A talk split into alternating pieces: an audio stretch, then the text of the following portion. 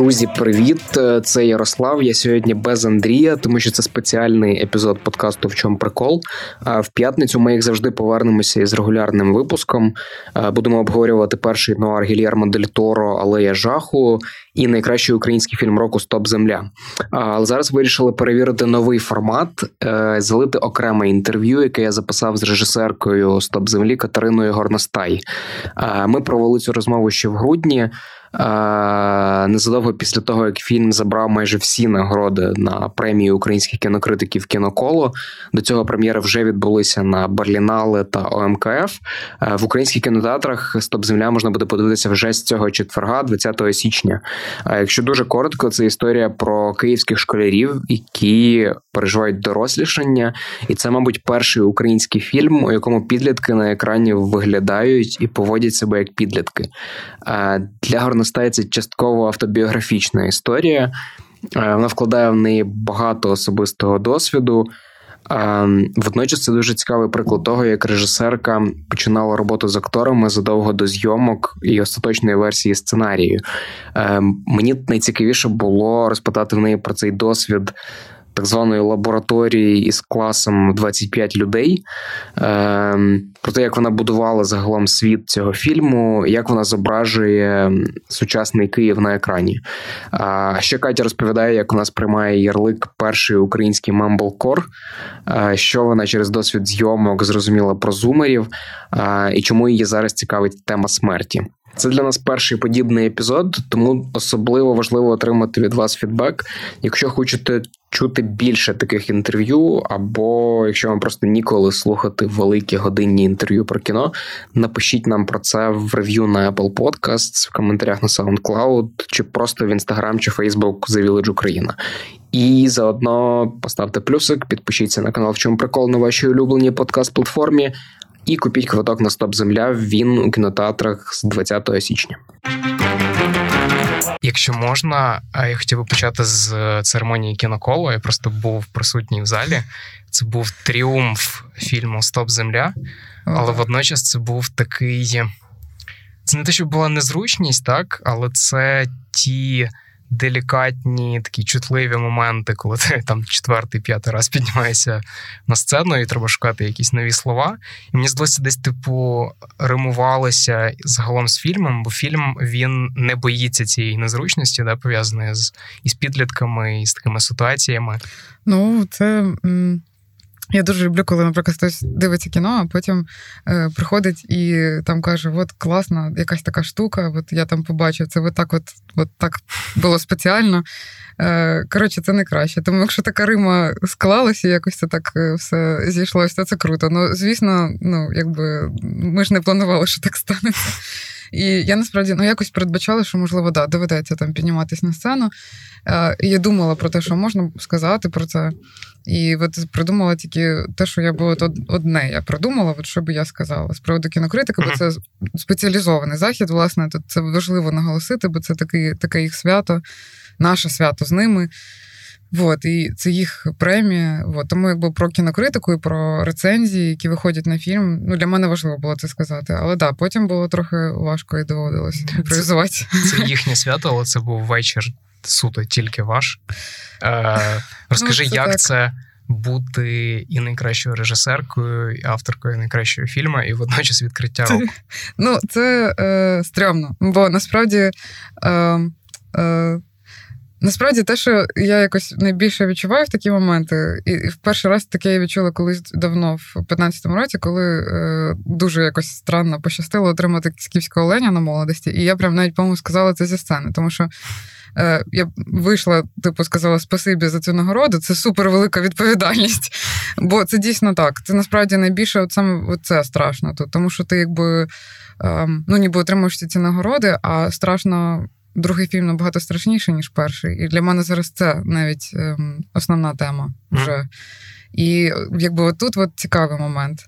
Тобто йдуть всі ці нагороди, і я вже якби на собі починаю якби цей пресинг і очікування наступного чогось відчувати. Мені це ну не те, щоб заважає, це навіть в якомусь сенсі такий азарт, але е, ти все одно таки думаєш, що раптом нічого не вийде. Навіть свою планку ти не зможеш перебити, наприклад, наступним фільмом. Тобто для мене ось це все набагато ну, якби, от, от цього більше навіть, ніж там просто о, клас, у нас стільки нагород, ми такі офігенні, ну, типу. Ні. Але це цікаво, ти про це згадала частково. Коли дивишся цей фільм, є відчуття, що е, вся творча група, і ти особисто пройшла з ним дуже тривалий шлях. Грубо кажучи, це більше п'яти років від е, ідеї, від різних воркшопів, від е, там фестивалів до реалізації там прем'єри в Україні вже на початку наступного року. Чи є зараз відчуття, що ти десь відпустила вже цей матеріал, і в тебе залишає. Ну, чи, чи було важливо його відпустити для того, щоб переходити для чогось нового? Ну, в тому то і проблема, що я не можу його відпустити зараз е, все одно. Uh-huh.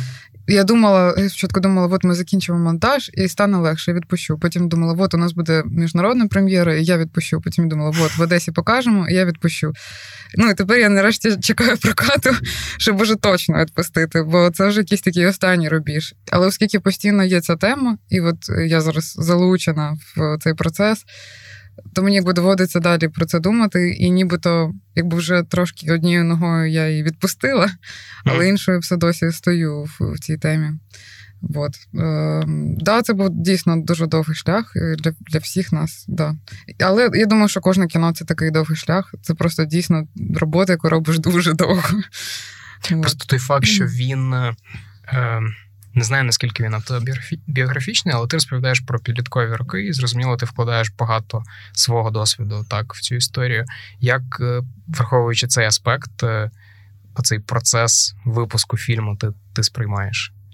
Ну, набагато легше, ніж в документальному кіно, е, яке в мене також було автобіографічним, і це набагато важче, бо там ти ще й показуєш взагалі частину своєї реальності, ти виступаєш і героєм, і автором одночасно.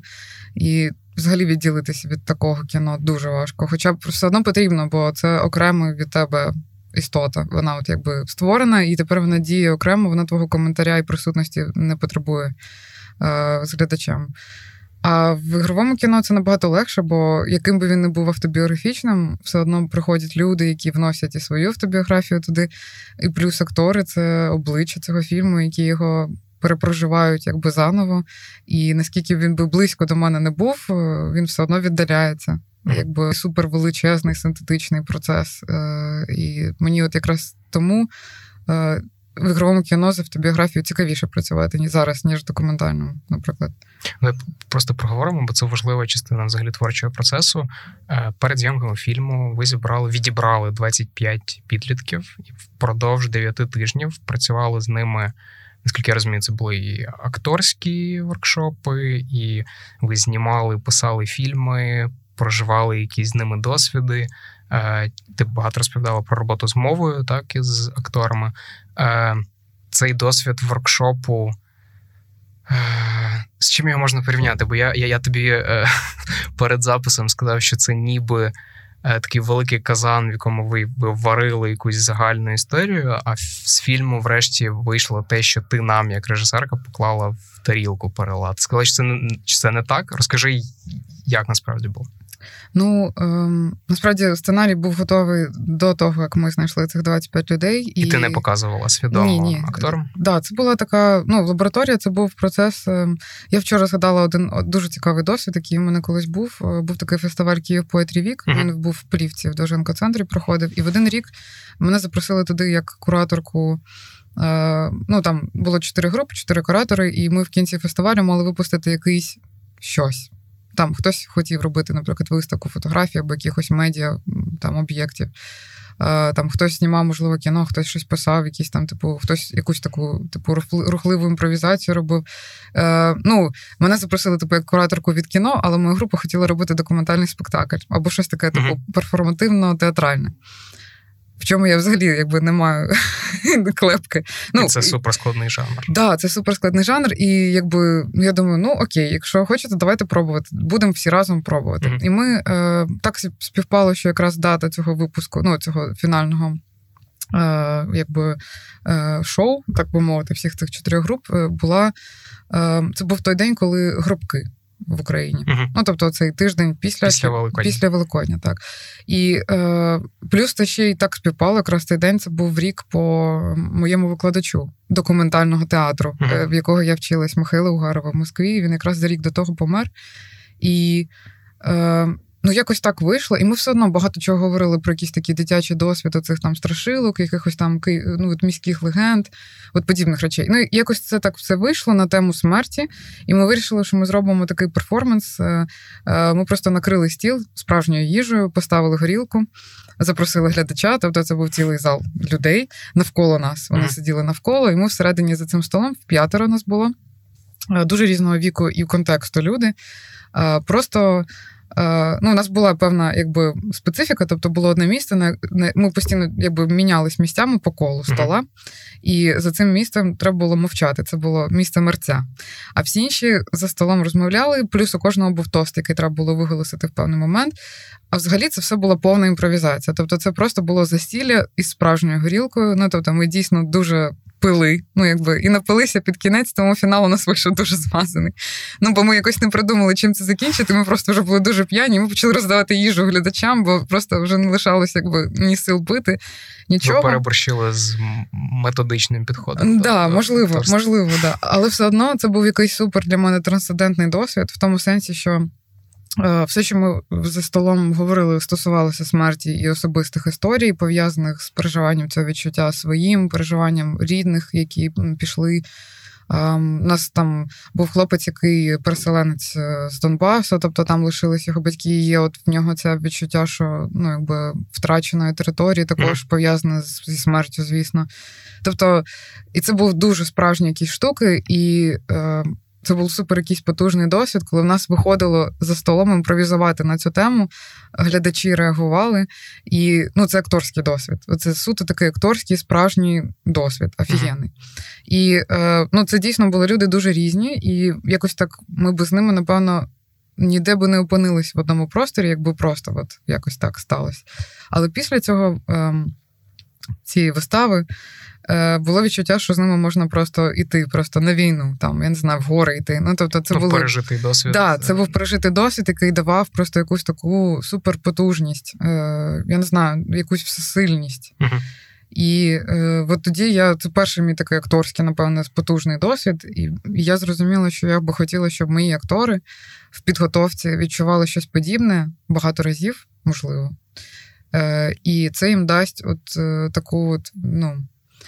Ем, ну, от це це... Вишкіл. Да, але от вишкіл навіть не в тому сенсі, що типу тренування або там якесь там акторське навчання, uh-huh. а саме оце відчуття плеча і відчуття, що ти можеш зіграти пас-пас з іншою людиною, і це буде класно. Це буде в цей момент, це буде імпровізаційно, влучно і цікаво, uh-huh. і по-справжньому при цьому. І якби про важке, і ну там про важлива. От. Це така базова асоціація. Просто ну, для мене документальний театр в українському контексті це в першу чергу Наталка Ворожбити з її величезним досвідом. І я не відтворю зараз точно цитату, але в неї були слова про те, що е, складно вигадувати щось і щось нове абсолютно на листок наносити, коли є стільки крутого прожитого досвіду, який ще не обіграний.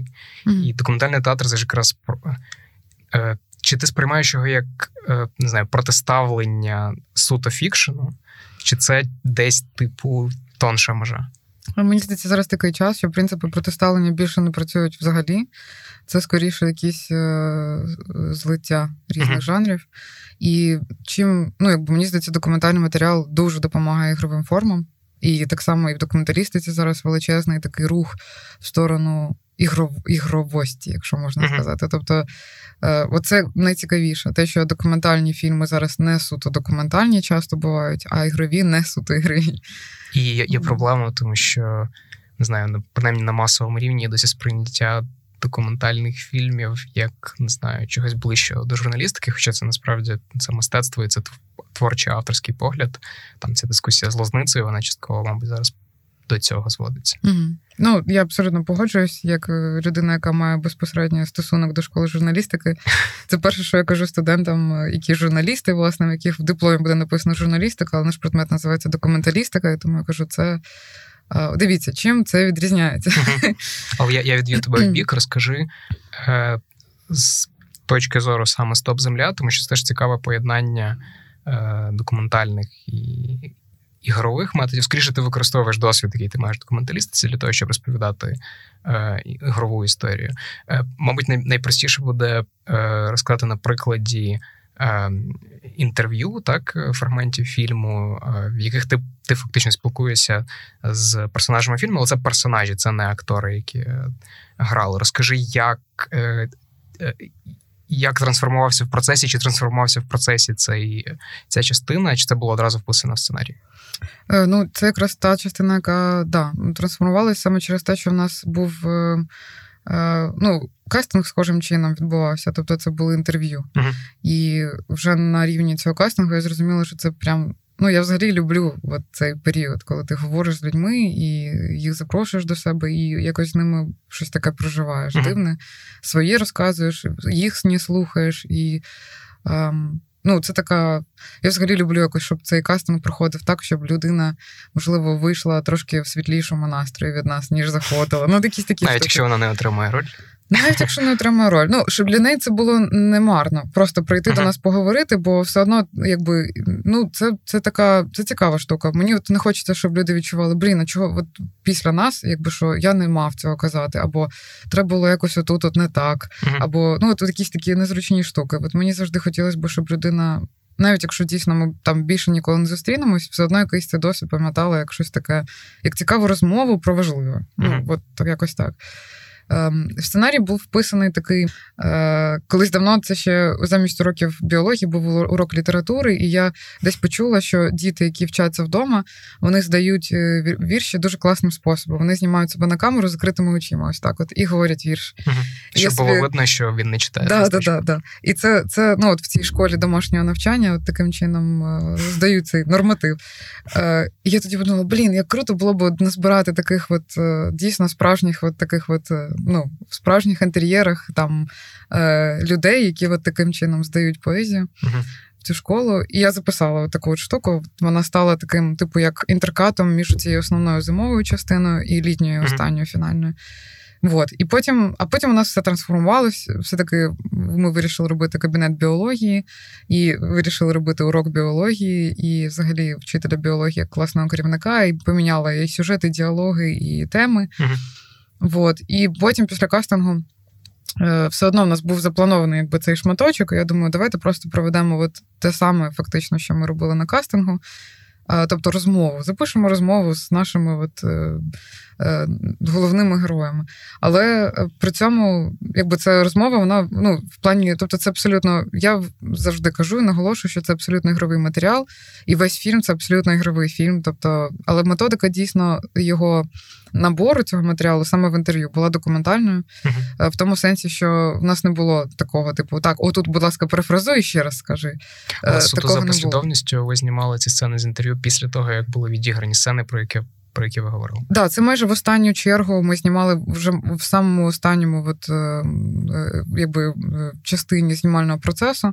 І це додавало такий елемент, не знаю, там ретроспекції. Тобто так. вони вже могли збоку подивитися на цей досвід. Так, тобто, це була вже певна рефлексія на своїх персонажів. Вони знали повністю, чим закінчується ця історія. Вона для них вже була перепрожита, вже пройшов карантин, який якби розірвав наші зйомки. uh Тобто, вже взагалі було якесь таке певне віддалення від цього і.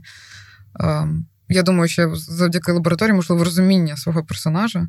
Тому ну, бо ми там багато чого, якби такого теж е, говорили завжди. Uh-huh. От. Мені хотілося, щоб вони були в якомусь сенсі не просто виконували якісь такі функції, які от ми там, як автори фільму, задаємо, а щоб це була якась така ну, усвідомлена робота. Тому це було легко. Ми з ними домовилися, що ну, якби це імпровізація. Я буду питати у тебе як у персонажа, що ти будеш відповідати, це up to you. Тобто, це може бути. Те, що ти придумаєш, це може бути щось справжнє, може бути все, що завгодно. Mm-hmm. Але я, я розумію, що це неудача. Це був цей процес теж е, знайомства, освоєння з персонажами. Це було супер важливо. Розкажи, е, всі всі тебе запитують, як працювати з підлітками, як знаходити спільну мову.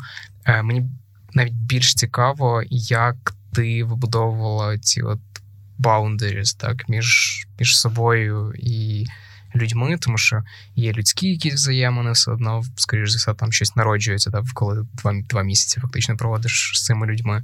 І е, не буду назвати режисера, так, але український режисер, який працював теж е, школярами з підлітками, він якраз розповідав, що це супер важливо чітко встановити межі між собою і і цими людьми, тому що інколи, особливо підлітки, вони не знають. Е, де межа між особистими стосунками і де межа чітких професій на майданчику. Е, чи були в тебе ці проблеми? Як це загалом було?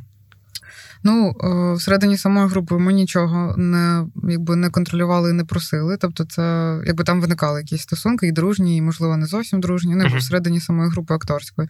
Але це природній процес. Я думаю, це ніяк не можна ні контролювати, ні зупиняти. І ну, це є як є. А з нами. Е, ну, ну, Давай не тільки з тобою саме, тому mm-hmm. що ти ти, ти фактично як інтерв'юерка виступаєш в цих моментах е, з їхніми коментарями. Як як ти обудовувала ці межі? Е, просто сама робота в цій лабораторії вона передбачала таку певну оголеність е, і мою перед ними, і їх переді мною. Тобто, це все одно, оскільки знову ж таки, якби е, я виходець із своєї школи, а це якби коріння дуже таке, ну, якби коріння в документальному театрі, в театрі свідчення, тому багато чого, що ми, наприклад, робили в плані.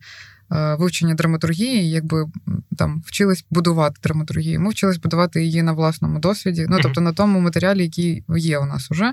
І це зазвичай така практика, яка ну, найбільш.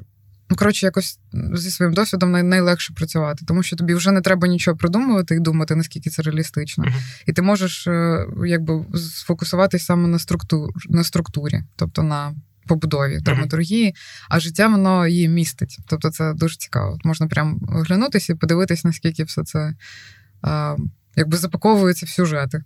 Вот. Е, І е, ну, для мене це було важливо, щоб вони.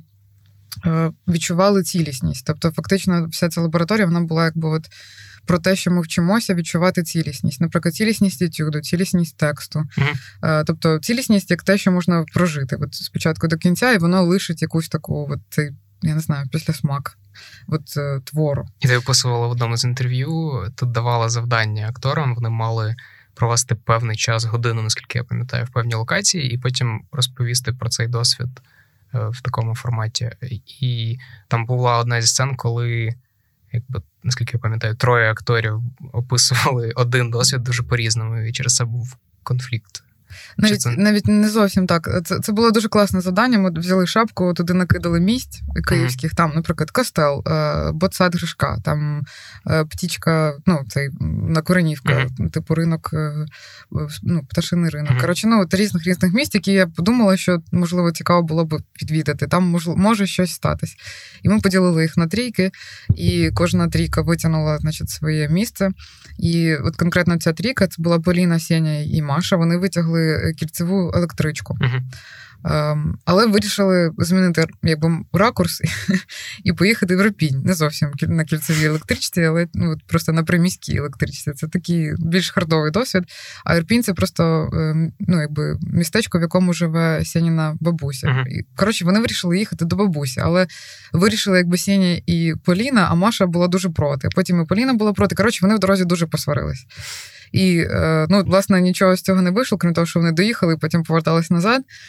От, Але там виникла ця от величезна напруга, і сама ця сварка, якась така, можливо, навіть не явна, а така, ну а, не не, не висказана. Uh-huh. І тому вони навіть не змогли домовитися, як представити цей матеріал. Бо е, як його представляти, це була також е, ідея кожної окремої групи. Тобто, хтось, наприклад, прям зіграв п'єсу, uh-huh. А хтось, е, ну там в основному, до речі, всі чомусь вибрали перформативну форму. Тобто, реально зробили це як перформанс. Що це міг бути текст? Так, да, це міг бути текст. Uh-huh. і Я насправді думала, що так і буде. Що це буде якийсь такий текст, написаний uh-huh. трьома людьми, розшифрований. Це треба було все писати на диктофон, тобто, щоб в тебе лишився, якби оце точне відчуття голосу, тексту. Мені теж було важливо, щоб вони от, вчились це от звикнути до того, що ти от розмовляєш отак. Ну, коротше, без от якихось таких оцих от поставлених речей, які uh-huh. є там в такому більш стандартному театральному uh-huh. е, академічному да, да, да, стилі. І е, вот. І власне, да, і вони от тоді представили три тексти, і ну, це було дуже цікаво, тому що з цього дійсно виникла драматургія якраз от тому, що вони ну, е, зовсім один між одним не змогли домовитись, і uh-huh. це була така от просто сповіді, три різних сповіді про те, як було важко усім трьом і в кожному окремо. Тобто... Але скажи рішення про те, що і це там умовно, да, центральні персонажі, але рішення про те, що вони ключові герої у фільмі, воно було до цього вже ухвалене. Чи. Ні, ні. Тому то й справа. Тобто що... цей досвід він вплинув на, на е... фокус? Ну, навіть не навіть не конкретно цей е, досвід. Тобто, це так було. Ми от відібрали цю групу 25 людей, дуже класних, і в мене були певні підозри, кого би я могла взяти на основну роль, наприклад, там. Але я вирішила відкласти всі ці думки і не робити якихось поспішних е, таких. Ем, рішень до того, як я не подивлюсь взагалі на них в роботі. Mm-hmm. Тому що одна справа, коли ти знайомишся з людиною, навіть якщо ти зразу в неї закохуєшся, от як майбутнього актора твого фільму, все одно важливо перевірити, наскільки людина віддана, наскільки вона може і хоче працювати, mm-hmm. наскільки вона з нами взагалі лишиться. Можливо, ну таке у нас було 26, насправді. Одна людина я думала, більше людей відпаде, якби в під час лабораторії. Uh-huh. Чогось мені так здавалось. Ми спеціально закладали тому їх десь на 30 людей для того, щоб мати оцей відсів 5 людей, які з нами не лишаться. Бо ну це звичайна практика в таких речах. Завжди хтось комусь не підходить е, наш стиль, наприклад, або хтось вирішує, що це не зовсім те, що подобається. Uh-huh. Ну але так вийшло на щастя, що майже всі лишились і дуже якби в цьому. Е, Знайшли щось дуже для них класне. Вот. І ми, звісно, якби з цього, ну, типу, от розуміючи, що в нас все одно попереду фільм, е, всі ці етюди і завдання вони придумувались трошки, щоб перевіряти і стосунки, ну не те, що стосунки, а там щеплення різних людей між собою. Да? Там от мені було цікаво, як будуть співпрацювати Сіня і Маша. Uh-huh. І от в цьому, наприклад, етюді це була катастрофа. Ніяк вони не співпрацювали. Ну тобто, насправді це було ну гірше, ніж я сподівалася. Uh-huh. І я тоді засумнівалася, що можливо, якби вони якби в парі зможуть щось зробити. Що переконало? Ну нічого не переконало. Просто ми дійшли до кінця, і якось так сталося в кінці. Ну тобто закінчилась лабораторія. Ми ще раз сіли з командою, розклали всі портрети і просто почали якби думати вголос і говорити вже відповідно до сценарію. Я просто дуже часто повертаюся до сцени біля вікна, так е, коли коли вони якраз втрьох в квартирі найбільш е, такий інтимний, чутливий момент фільму загалом. І Тобто ти в процесі ти маєш сценарій, ти знаєш, що в тебе є ця сцена, і тобі треба, грубо кажучи, перевірити, чи можуть ці актори в тій чи іншій варіації зіграти так, чи буде між ними це погане слово хімія, але типу, і ви це обіграєте теж в фільмі. Але е, чи чи впливало це таким чином загалом на, на, на процес? Ну, звісно, це все одно це так трошки звучить по-кукловодськи і стрьомно, ніби, да? Ну, типу, що от ми так трохи, типу, дивились на них, ну, якби в цій лабораторії. По-хержановськи, я б сказав. Ну, от це дуже погана конотація. Я максимально хочу якраз, от, типу, ем, я насправді тому і так сильно якось переживала, коли з'явилися фільми його, тому що я розумію, що дуже схожа якби методика, але проблема в мотивації дуже велика у нього, мені здається. Я за собою. Мені хотілося, щоб всі, хто брав участь у стоп землі, особливо я і акторський склад, ми всі розуміли, для чого ми це робимо. Ну, типу... Просто for the record, я я не вважаю, що це схожа методика, це абсолютно різні підходи, як на мене. Ну так, да, але просто оцей от момент е, висікання реальності, розумієш? Mm-hmm. Ну, типу, всередині, якби кіношної цієї умовності. Uh-huh. Тобто, от цей момент він трошки схожий. Я розумію, як можна зробити такий фільм, як робив він. Uh-huh. Але просто е, самі методи, і, і ну тобто, я навіть мені здається, бачу якісь штуки, які там в цьому фільмі дуже по-справжньому виглядають саме тому, що вони насправді відбуваються. Вони не в сюжеті відбуваються, а тупо насправді. Просто монтаж е, так е, створює таку ілюзію для глядача, що це в сюжеті. Переживаються такі емоції. А насправді це якби не в сюжеті, це дійсно breakdown актриси, mm-hmm. який видається за сюжетний поворот. Ну тобто, от от такі речі там для мене є. Але я можу помилятись. Але просто... це не виходить менш щиро. Ну тобто, грубо кажучи, коли я бачу сцену. Е, поєднання клятви кров'ю, мені не треба знати, що це справжня кров, що ви реально різалися. Для мене це працює в фільмі і так. І в цьому мені здається якраз різниця в підході на рівні методу. Можливо, можливо. Ну, але ну, мені би хотілося, да, щоб якби це це якось. Я думала багато про це, бо якраз тоді ну, ми фактично це втілювали теж життя. Дуже свіжою була лабораторія, якраз якраз. І от я про це думала, тому що це насправді дуже велика теж відповідальність. І е, дійсно у людей такого віку, от як наші актори, е, вони супер відкриті. В них є. Ну це трошки страшно навіть, тому що ти ніби починаєш, якби от ну тобі довіряють. Суто вікова особливість, мабуть. Да, да. Мені здається, що чим старші люди стають, тим вони ніби більше закриваються і трошки більш обережні з е, своїм. Стають холоднішими, як да. казала в іншому інтерв'ю. Да, да. А а вони от, от дуже такі, ну якби супер відкриті, і от ця довіра це страшна сила, і uh-huh. страшна, ну в якомусь сенсі таке трохи прокляття. А, Ну тому що. Давай не говорити про фільми, на які ти не орієнтувалася. Очевидно, okay. поговоримо про фільми, на які які можливо були в якомусь якоюсь мірою референсами. Думаю, ти бачила, були визначення про те, що Стоп Земля це такий перший український мамблкор. Як ти до цього ставився? Ну. Е...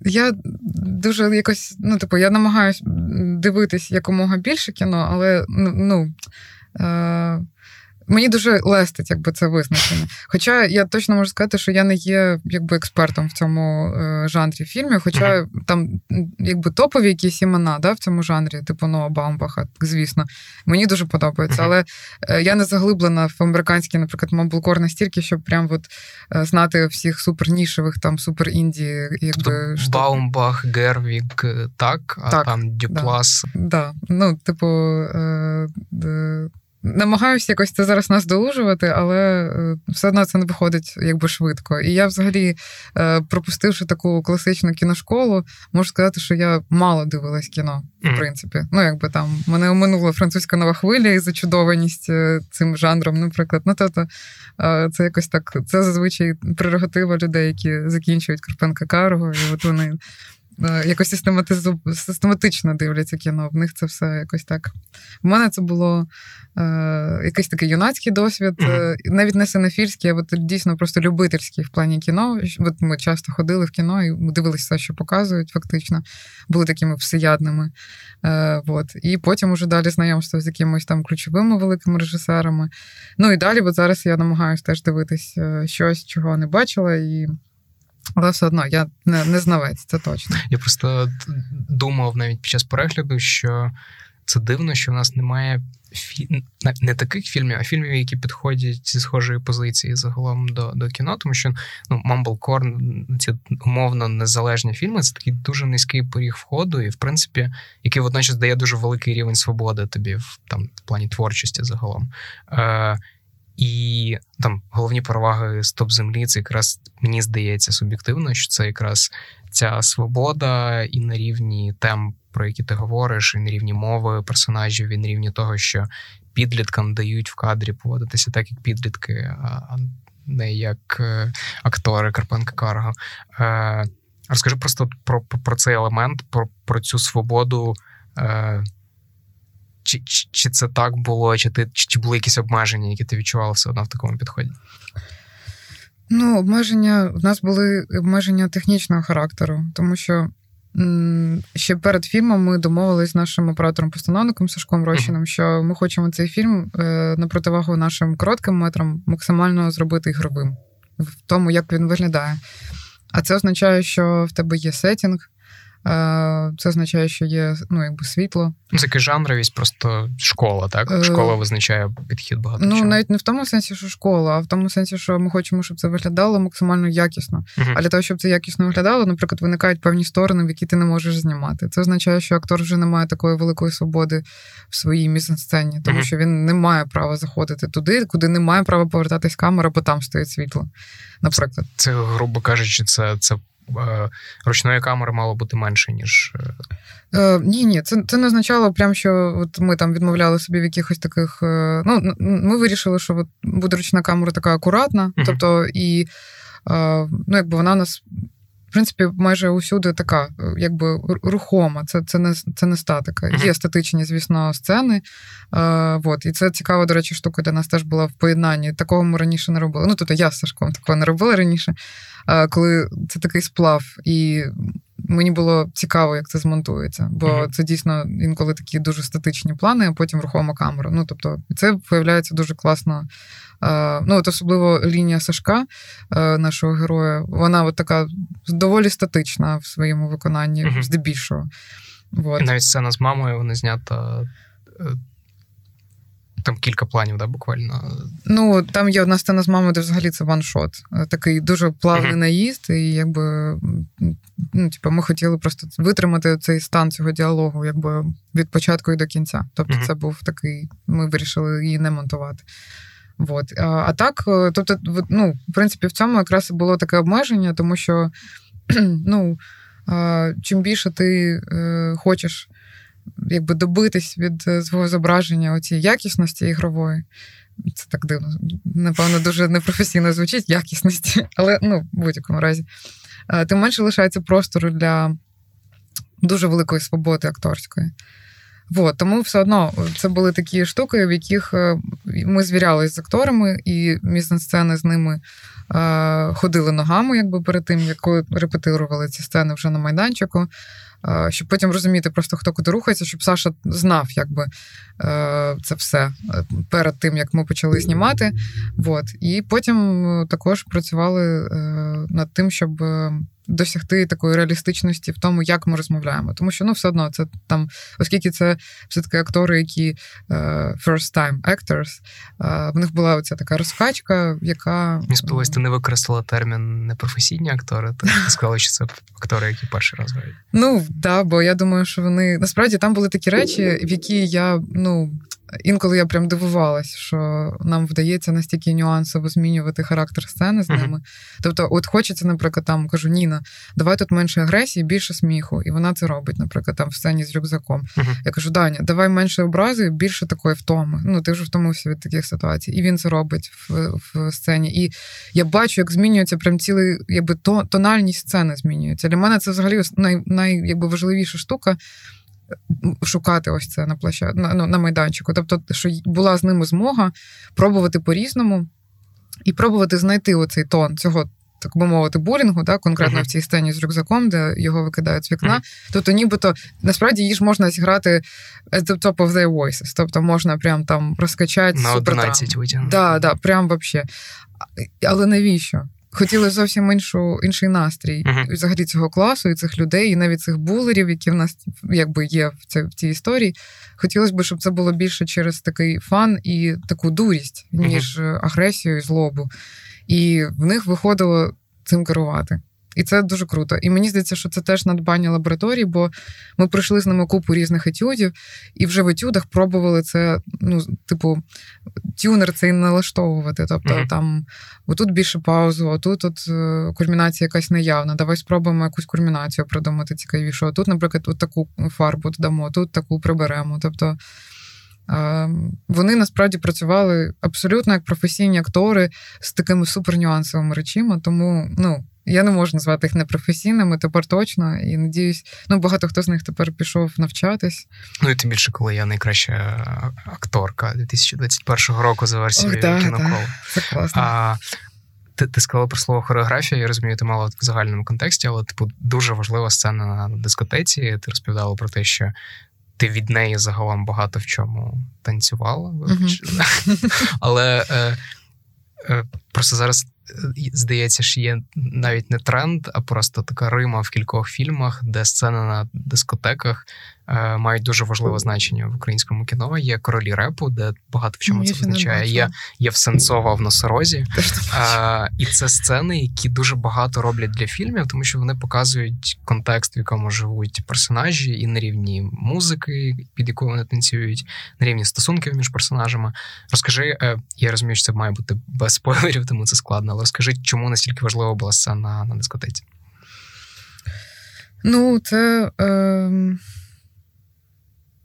Ну, це кульмінаційна сцена. Просто, uh-huh. але кульмінаційна вона саме тому, що в ній якби всі лінії, які тягнуться до цього, ніби якби от складаються в цей вузлик, і далі починає цей вузлик розпускається, і і от наступає фінал. І це важливий момент, який а, для мене був в якомусь сенсі в сенсі сценарію, був експериментом, тому що це важливий момент, в якому ну я не знаю, як глядач, якби е, мені би хотілося, щоб він відчув всю повноту цієї рішучості і якби наміру, але в якомусь сенсі е, ну, якби подієво, там ж дійсно нічого не відбувається uh-huh. в цьому моменті. І це от дуже цікава штука, тому що.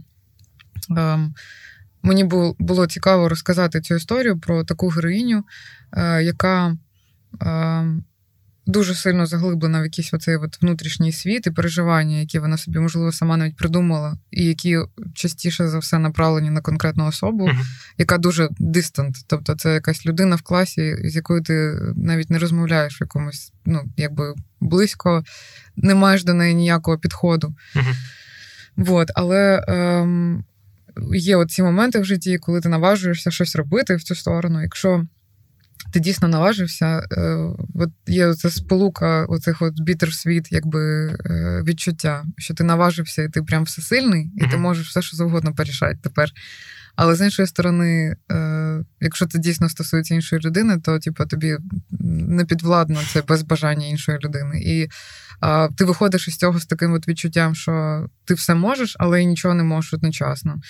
І це такий перший момент у мене в житті був, коли можна сказати, що ти якби ніби е, якось відчув це сходження на на сходинку. Uh-huh. Ніби ти відчув, що ага, оце ага момент, умовно. Якби, Але ну це так легко можна сказати. Взагалі це був травматичний досвід, без фактично ніякого досвіду. Тобто, і в цьому був для мене парадокс, і дуже хотілося зобразити таку штуку в кіно. Тому вона стала е, такою ключовою. Тому фактично весь фільм навколо неї відбувся для того, щоб якби привести нас в цю точку, з якої, от нарешті, це розуміння виникне. І це якраз те, що є таким дуже універсальним досвідом. Тобто я думаю, у різних людей на різних в різних uh-huh. ситуаціях відбувається дійсно такий досвід. Він дуже простий, але от е, я колись його зафіксувала, бо він якось аж в тілі відзивався дуже дивно. Там е, в ту ніч, коли це відбувалось, я прям е, ну от не могла заснути потім. Е, і і взагалі це якось так було про те, що треба відпускати тоді цю ситуацію. Бо uh-huh. все, ти зробив якби все, що міг. Далі вже нема сенсу якби битись в ці двері зачинені. Е, Тому ну, це важливий якийсь такий етап був. І саме через це це така ключова сцена. І там саме через це ми настільки сильно готувались до неї. І ем, ну, якби це дійсно таке сполучення дуже багатьох елементів для того, щоб саме цей кадр таким був. Тобто е, світло, яке задумав е, Саша з нашим гафером. Mm-hmm. Саме їх рух, рух камери, попадання в правильні фази музичної композиції. Тобто, це декілька факторів, які мали просто якби зіграти правильно в правильні моменти. Для того, щоб це було дійсно так, як ми запланували зняти. І ви ж знімали це саме в школі, це був не павільйон? Ні, це дійсно була школа, так. От, тому, ну, тобто, це це дійсно була дискотека. Uh-huh. От, і це, ну, коротше, супер досвід, насправді. Це, це теж насправді запитання про контекст. Я зайду здалека. Е, розкажи, що ти подумала, коли побачила гру в кальмара? Я дуже впечатлительний чоловік.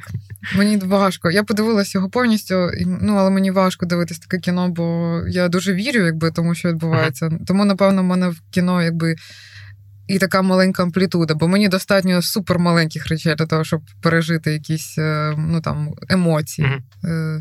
А тут, прям коли в тебе це просто на е, ну, якби на супер, якби амплітуда дуже величезна, і це жорстка. Дуже жорстко. І коротше. Просто на, на, на рівні використання дитячої гри як е, метафори загалом і основи фільму, це це, це дуже класно потрапляє, тому що це такий же спільний знаменник для нас усіх. Ми всі знаємо ці дитячі ігри, в яких насправді закладено, можливо, набагато більше, ніж там здається на перший погляд. Ну, в якому сенсі так. так. Ну, Мені образно дуже подобається взагалі. якби... Тому там був крокодил колись у нас, і також навколо нього uh-huh. був маленький фільм. І взагалі, якби ігри це Ну, коротше, це якась така. Це можливість щось спробувати, маючи дуже конкретну форму uh-huh. і не думаючи про форму, але пережити якийсь досвід в цій формі. Тобто, ти отак просто ніби важко пережити, а от є форма, і uh-huh. ти ніби хм, є форма, в якій я можу це пережити. І ти якби не думаєш про це. Це цікава штука. Е, тому образно це ігри це цікавий такий драматургічний е, ну, якби інструмент. От.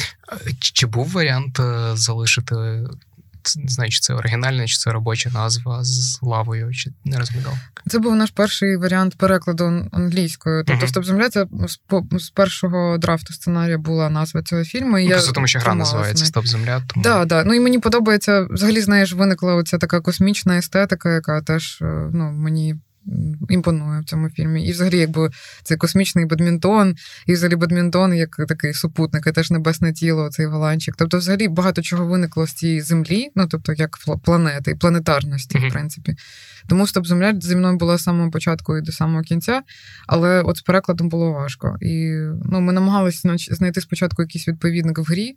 The Floor is Lava це можна вважати типу відповідником, але він все одно не містить якби всього е, цього Е, би це цієї назви української. Саме тому ми вирішили ну, якби, піти важчим шляхом, зробити mm-hmm. дуже дивно. А За кордоном всі, якби це одне з питань. What means стоп земля? What does it mean? І якби ти завжди пояснюєш, що от вони грали в таку гру. І да, це поганий варіант. Ти пояснюєш, як зазвичай через якраз асоціацію з Флорислава, чи треба інакше? Не використовую, не використовую ага. Флорислава. Просто пояснюю правила гри. А, Ну там зазвичай, якщо це після фільму, звертаю увагу на цей епізод, де власне грають mm-hmm. гру. І якби ну, фактично пояснює правила. Да. Тобто, не користуючись якимось таким відповідником. Їх нема, по суті. Ну, тобто, наш, у нас є сліпий кіт, кажуть в Україні, що також це ще один варіант. Uh-huh. Сліпар, що також є. Ну, якби це різні варіанти назв цієї гри. Навіть не знаю, чи це було важливо, але під час лабораторії ви фактично давали практику акторам, яких відібрали, щоб вони спілкувалися українською, тому що здебільшого це були е, люди, які принаймні в школі, я не знаю, як Фердина говорили російською, так. Е, Чому чому це було важливо, і от як загалом працювати, з, на жаль, здебільшого російськомовним Києвом, як його показувати в кіно? Um, Просто є є обмеження є суто обмеження. практичні, там на рівні фінансування держкіно. І, Але ну, це хороші обмеження, uh-huh. я думаю, навпаки. Я рада, що є цей мовний закон. Саме в ігровому кіно, в документальному це важча ситуація, бо дубляж дуже сильно вбиває органіку. Mm-hmm. І якщо в тебе російськомовний герой в документальному кіно, ну мені здається, треба субтитрувати, не дублювати. Mm-hmm. Тобто тут є, звісно, такий недолік цього закону, але в плані ігрового кіно, яке ти повністю плануєш, ти можеш цим контролювати. Ти можеш контролювати ну, цим мовним питанням, ти можеш гратися цим. І е, мені здається, що це круто, бо я не змогла для себе, наприклад, відповісти на питання, що ще робить фільм національним, окрім мови насправді. Ну, тобто, якщо це, наприклад, е, сучасний фільм, чим відрізняється сучасний фільм чешський і сучасний фільм український? Uh-huh. Ну, якби я маю сучасний в тому сенсі знятий про сучасне. Я не маю там якусь реконструкцію або якісь такі типу фольклорні мотиви, за якими ми можемо сказати, о, це, мабуть, українське поетичне кіно. Е, ні, я маю на увазі, от, наприклад, знятий фільм про 2020 рік в Чехії і в Україні. Там або в Німеччині, в Україні, в Польщі, в Україні. Е, Мова є дуже великим таким індикатором національності фільму. Тому навіть якщо сама реальність не є такою в Києві, наприклад, а оскільки я живу в Києві, мені цікаво про Київ як про місто робити кіно. Uh-huh. Я хочу робити кіно про такий Київ, який е, хочу бачити в якомусь сенсі. Можемо так сказати. Наприклад, і не тільки я, вся команда. І я зустрічала вже зараз з такими от саме коментарями щодо того, що о, це зовсім нереалістично. От ви пишете київські там е, типу школярка, 16-річна Маша, е, типу з звичайної київської школи. Якби це була звичайна київська школа, вони б всі говорили російською. Ну і що? Я думаю, все одно це змінюється поступово, і ну, точно більше підлітків спілкуються українською, ніж там ще 5 років тому. Можливо. Але можливо. от просто на публічний рівень там вивели цю дискусію. Антоніо Лукіч і Сергій Жадан в своїй розмові проговорювали. І була, Що зняти такий була фільм позиція, про Київ неможливо. Що сучасний Київ на екрані буде Е, Нечесно виглядати, якщо це буде російською. А що означає чесно? А от я просто от це така цікава штука. Взагалі чесно або правдиво. Да? Наприклад, це концепція правдивості в кіно. Е, я навіть не вірю в правдивість документального кіно, тому що все одно це певний фрейм автора, uh-huh. і все одно це погляд людини, яка монтує це кіно, і ти можеш монтувати його певним чином, ти можеш включати в нього певну інформацію. Ну, якби це все одно твій погляд, ти е, з цього формуєш певне висловлювання. І це висловлювання авторське, якщо ми говоримо саме про авторське кіно. В ігровому кіно це ще більш е, якби авторське висловлення в цьому в тому сенсі, що ти взагалі якби контролюєш усі елементи. Uh-huh. І е, якби на поталу якоїсь певної реалістичності працювати, мені здається, не варто. Особливо в той час, коли ми, можливо, своїм кіном можемо якусь певну там посунути якусь певну реальність. Ну от, е, а, а раптом так станеться, що люди 16-річні побачать це кіно і подумають, блін, класний саундтрек. Потім зрозуміють, що це тільки українська музика, ну якби суто українська музика. Фактично. Я дуже сподіваюся, що принаймні хтось відкриє для себе гурт курс валют, бо це наприклад. Ну і не тільки. А Світлана Няньо це просто mm якби скарб, який лежить у нас, ну тобто лежить, який є у нас mm якби вже з 80-х, 90-х. Тобто це музика, яка давно з нами, і вона абсолютно не відкрита, наприклад. Це просто ну, українська бьорк, реально. Це якби або там. Е, я не знаю, Cat Power в якомусь такому вукабричному, uh-huh. от саме до 2000-х. Тобто, це просто дуже інтересно. Ну, тобто, мені здається, треба. Е, мені би так хотілося. Мені би хотілося, якби все одно ти. ти Ну навіщо от дійсно якби дублювати реальність, яка і так присутня, в якій є Моргенштерн е, в плеєрі якогось там старшокласника київської школи? І от ну, навіщо? Якщо можна е, дійсно пробувати е, моделювати якусь реальність, яка тобі подобається. От такий колір стін нам подобається в цій школі. От, mm-hmm. Але його не існує в природі. Нема такої школи з таким кольором стін. Як ну так це ж теж нереалістично або там не існує такої викладачки біології. Ну, наприклад, я думаю, що існує точно, але, наприклад, їх мало. Ну, звісно, не існує, бо це університетська викладачка, це не зовсім ну, якби е, той рівень. Але чому би нашим викладачам зі школи також не бути такого рівня? Ну тобто, ми дуже хотіли в цьому в цьому, ну, в цьому фільмі створити якийсь такий світ. Е, Е, в якомусь сенсі, навіть щоб це було не в 20-му році, а можливо, в якомусь 25-му році відбувалися ці події. Але ми ніде... в Атлантиді. Наприклад, да, да. Після Але, перемоги. да, да.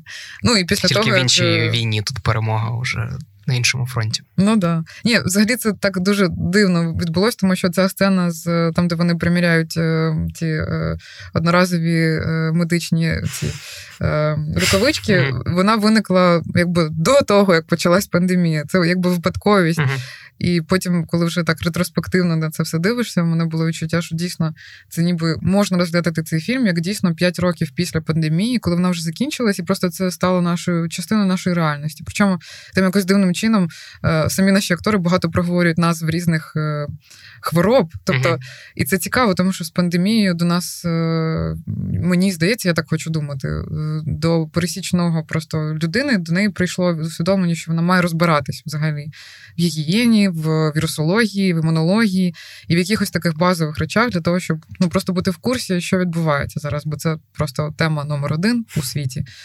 От. І ну, якби не знаю, це якимсь чином для мене було таким цікавим, що це ніби як е, дійсно такий погляд після пандемії і погляд на це покоління, яке от змінюється. І самі ці люди змінюються. Не можна про них робити кіно, яке би відображало якісь старі сюжети. Ну, типу, тільки про булінг. Булінг це доволі стара тема. Це стара тема, яка не властива новому поколінню, яке вже набагато толерантніше, набагато чутливіше. І, загалом стереотипи про школу тут е, да, якраз да. вони не, не те, щоб не обіграні, просто тут не доведено до якогось екстриму всі ці ситуації ситуації. Ну так. Да. Тому створення світів це набагато цікавіша задача, ніж відтворення реальності. А ігрове кіно дає всі інструменти для цього. Чому б не робити так? Чому б їх не використовувати? Да. Просто е, частково повертаючись там до, до одного з перших запитань. Ти сказала, що ти ще не до кінця все одно відпустила так цей фільм, але розкажи загалом, що тобі цікаво робити далі. Е, тут я не кажу, що ти анонсувала якісь нові проекти, але що тобі буде цікаво робити в наступних фільмах? Ем, Ну, е, я просто це це важко сформулювати якось в такому сенсі. Е, Мені зараз дуже цікава тема смерті. Mm-hmm. Ну, в якомусь такому, навіть побутовому, якби відчуттю. Я не знаю, як це пояснити. Ну, тобто, це теж така цікава штука, яка з пандемією з нами почала жити. Теж стала буденною. Так, да, тому що. Ну, якби в Києві, наприклад, я не знаю вже скільки років, але е, заборонена ось ця історія, яка, яку я з дитинства пам'ятаю, коли хтось помирає з сусідів, е, тіло людини е, виносили у двір, ставили uh-huh. там на стільчики і прощалися всім двором uh-huh. з людиною. Потім там була, наприклад, ця хода процесія з там оркестром, е, коли перекривалися вулиці, наприклад, когось. Ну, от перед тим якогось ховати, і там, власне, певна оця така ритуальність була присутня в місті. Прямо всередині якби самої естетики. Ритуальність як соціальний досвід. Да, да. А потім, ну якби звісно, в великих містах, я не знаю, як в маленьких, але от в Києві е, це заборонено е, від з якогось часу, певного. І в цього, здається, є причини, типу, як гігієнічні чи от щось подібне. Uh-huh. Але це теж е, якийсь такий цікавий індикатор того, що смерть для сучасної людини ніби постійно. Е, ну, якби якість життя покращилась, е, тривалість життя збільшилась, mm-hmm. і ніби ти трошки безсмертний, але і, і, якби тому ти так приховуєш від себе смерть, і ніби її взагалі не існує. Тобто ніхто не помирає. Якщо хтось помирає, то це настільки тихо відбувається, що ти навіть не уявляєш, ти не знаєш, що це сталося в твоєму будинку, наприклад. А, і, А мені здавалося завжди, що це важливо, ніби знати і якби пам'ятати про це. От. І, ну, коротше, це тема, яка мене. Е, і з особистого боку також дуже цікавить. І в принципі, вона мені цікава. Там буде частково той досвід, який ти отримала в плівці тоді з перформансом? Чи це ти сприймаєш як іншу якусь там? Е, ні, ну там це це можливо щось схоже про це, але якби да, досвід е, можливо і інший. Mm-hmm. Ну але це ще така супер в розробці штука, і там має бути багато всього іншого про таку смерть в різних формах, не тільки в формі фізичній. Мені би хотілося так. Ну, окрім цього, мені ще дуже цікава м, також тема е, науковців. Е, ну, Тому що я маю цей біологічний бекграунд, і мені нема куди його подіти. І е, мені здається, що це одна з найцікавіших наук, найцікавіших справ, якими можна займатися, mm-hmm. в принципі. І тому. Тут теж е, є ніби аспект того, що, можливо, один з позитивних наслідків пандемії це те, що ми почали більше довіряти хочеться вірити, принаймні більше довіряти лікарям і, наприклад, там науковцям, які винаходять вакцини. Наприклад, так. Які взагалі... на обкладинці тайма ну, минулого тижня було. Ну от. Та взагалі це це цікава штука. І мені ще було цікаво, те, що м, нам якось автоматично завжди цікаво знати біографію і якісь такі м, там про особисте людей, які там письменники, художники, навіть фізики, наприклад. Але от про біологів якось uh не так чомусь. І я подумала, блін, цікаво, а це ж взагалі, якби сама оця е, професія, навіть починаючи від студентства, наскільки я пам'ятаю там свою практику біологічну, це ж теж дуже цікавий досвід, якийсь такий. Е, Ну, по-перше, це про те, що ти вчишся бути спостережливим, але от в цьому не в якби в урбаністичному такому uh-huh. е- просторі, а в просторі дикому. І там теж дуже якби там супер багато всього цікавого відбувається. І взагалі на прикладі. Е- е- Такого от суспільства, як, наприклад, ліс, це ж теж суспільство mm-hmm. в якомусь сенсі, така, якби маленька, маленька така ну, країна, да, в якій є різні ролі, е, різні види, якби істот. Е, можна дуже багато чого і про якби суспільство людей зрозуміти, або, наприклад, якісь певні моделі, е, вивчивши звіти, перенести. Сюди. Ну, тобто, це більше така ну, штука про уважність, і також мені здається дуже важливо в цій темі. Е, Я думаю зараз про те, що це якби з дитинства. Е, І мені би хотілося от, зробити таке кіно, в якому було б це переплетення от такої уважності до світу, яка виникла прямо от з дитячих років. І вона виникла саме тому, що хтось колись в дитинстві тобі показував це. Е, І, ну, коротше, от, якби дивовижність світу, і про те, що це дуже красиво. Тому що насправді дуже страшно те, що зараз відбувається на якомусь такому. Е, ну, світовому рівні, от там після цього саміту якось ніякої впевненості в нашому завтрашньому дні у мене, чесно кажучи, не виникло. У мене ось кліматичний да, саміт, коли вони, в принципі, ні до чого не домовились. Тобто є якісь там певні документи, якісь щось там, типу, ми якось там будемо знижувати, але якими темпами і наскільки швидко це станеться, і наскільки. Ем, наскільки люди, які можуть щось вирішити, дійсно зараз хочуть щось вирішувати, це трошки страшно. Тому хотілося б якось встигнути це зафіксувати. Ну, принаймні, якби е, подумати про це. Тобто, я от, я так. тебе зрозумів. Тобто, твій наступний фільм буде щось між новим фільмом Адама Маккея з Ді Капріо з Меріл Стріп і екранізацією твого інстаграму про дерева. Можливо, можливо. Окей, супер, дякую тобі дуже. Дякую.